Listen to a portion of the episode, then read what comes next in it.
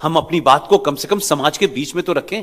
सच तो बताएँ, फैक्ट तो बताएँ। हम झूठ बोल रहे हैं कि साहब, ये आज़ादी मिल गई, आज़ादी मिल गई, अहिंसा से मिल गई, बिना खड़क, बिना ताल मिल गई, गाने बना दिए गए। तो छब्बीस हज़ार फौजी, इंडियन नेशनल आर्मी का, आज़ाद हिंद फौज का छब्बीस हज़ार फौजी जो मरा, वो कहाँ मरा? अपने आप सुसाइड किया था क्या उन्होंने? साठ हज़ार में से छब्बीस हज़ार फौजी मारे गए। पूरी मेरठ से लेके अलीगढ़ से लेके मुरादाबाद की पेड़ों के ऊपर जो लाशें लटकी हुई थी, वो हिंसा, अहिंसा कर रहे थे, आत्महत्या कर रहे थे। और ऐसे आदमी को आपने एक मुहिदा कर दिया कि यह आदमी जो है वॉर क्रिमिनल है। जब भी ज़िंदा या मुर्दा मिलेगा, हम हमरे उसको इंग्लैंड को सौंप देंगे। ये अभी तक आपके छह महीने तक आपके डॉक्यूमेंट में लिखा हुआ था। हमने प्रधानमंत्री से कहा कि जब आपने आपने सुभाष चंद्र बोस को यह एक्सेप्ट कर लिया कि ही वॉज़ ए हीरो आपने जब उन्होंने मोयान जो नॉर्थ ईस्ट में एक जगह है, जहाँ खड़े होकर उन्होंने अपने कमांडर शौकत को यह कहा कि शौकत, मलिक, आप जाइए झंडा लेकर के। उन्होंने आज़ादी की घोषणा 1943 में की थी। पहली आज़ाद भारत के अंदर जो हम कह सकते हैं कि पहला प्रधानमंत्री घोषित हुआ, वो थे सुभाष चंद्र बोस। 21 अक्टूबर 1943 को मोयान में उन्होंने घोषणा की और दुनिया के 12 देशों ने, जिसमें यूएसएसआर, उसने आपको मान्यता दी। लेकिन शौकत मलिक से उन्होंने कहा कि आप दिल्ली जाइए झंडा फहराइए तो वो जो गीत है ना, वो कदम कदम बढ़ाए जा वाला, वो उसी से वहीं से शुरू हुआ है। लेकिन शौकत मलिक को उस वक्त के कांग्रेस के दलालों ने, सत्ता में बैठने वालों ने शौकत मलिक को गायब कर दिया। वो मोयान से निकल के आसाम तक नहीं पहुँचे। ये ये इस इस इस इस कहानी के बारे में कोई पिक्चर नहीं बनती। इसमें कोई डॉक्यूमेंट्री बात नहीं होती भाई। इस पे भी तो बात करो कि शौकत मलिक को किसने मारा, वो कहाँ गायब हो गए भाई? इतनी बड़ी फौज कहाँ चली गई? तो 21 अक्टूबर को यूनाइटेड भारत का पहला प्रधानमंत्री सुभाष चंद्र बोस थे। और मैं बहुत साफ़ साफ़ कह रहा हूँ आप लोगों को, आप सब पढ़े लिखे लोग हैं, ये पढ़े लिखों की जमात है। आप लोग सोचने वाले लोग हैं, विचार करने वाले लोग हैं। जब भी मौका मिले और दिल्ली जाएँ तो जरा नेशनल आर्काइव में जाइएगा। और नेशनल आर्काइव के अंदर जाइएगा और पूछिएगा कि वो इंडिपेंडेंट एक्ट जो था, उसके डॉक्यूमेंट कहाँ रखे हुए हैं।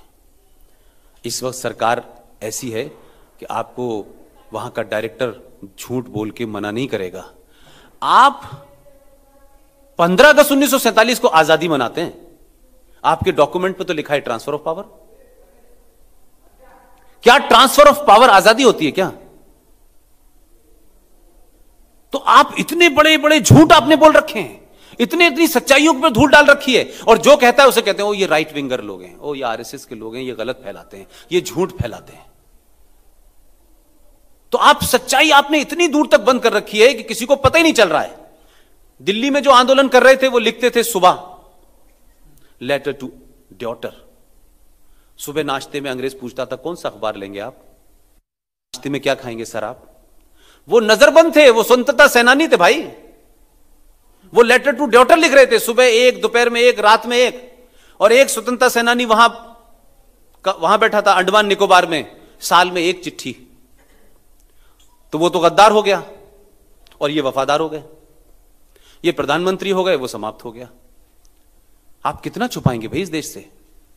आप किसी को टैग कर देंगे, ये आरएसएस का है, ये बीजेपी का है, ये राइटिस्ट है, इससे बात नहीं बनने वाली है। अगर राइटिस्ट हैं तो हैं क्या प्रॉब्लम है?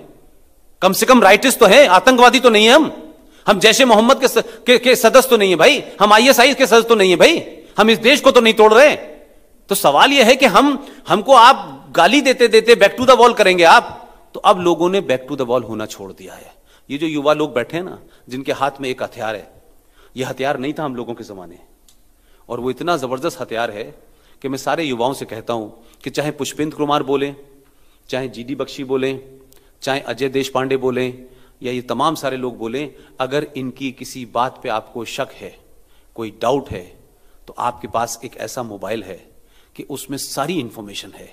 मैं सच बोलता हूँ, मैं झूठ बोलता हूँ, मैं गलत बोलता हूँ, मैं अच्छा बोलता हूँ, सब मिल जाएगा। और जब मिल जाए तो पूरी ताकत के साथ इनके साथ खड़े हुई है कोई कंफ्यूजन की ज़रूरत नहीं है कि कोई बताएगा आपको। जो बताने वाले थे, उन्होंने सत्तर साल में इस देश के बारे में ऐसी ऐसी बातें बताई हैं, जिसका कहीं वजूद ही नहीं मिल रहा हमको।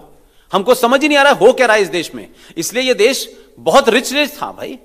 लेकिन इसको खोखला किया गया डेलिबरेटली ऐसे हालात पैदा किए गए इस देश के अंदर कि लोगों को सच ना पता चले।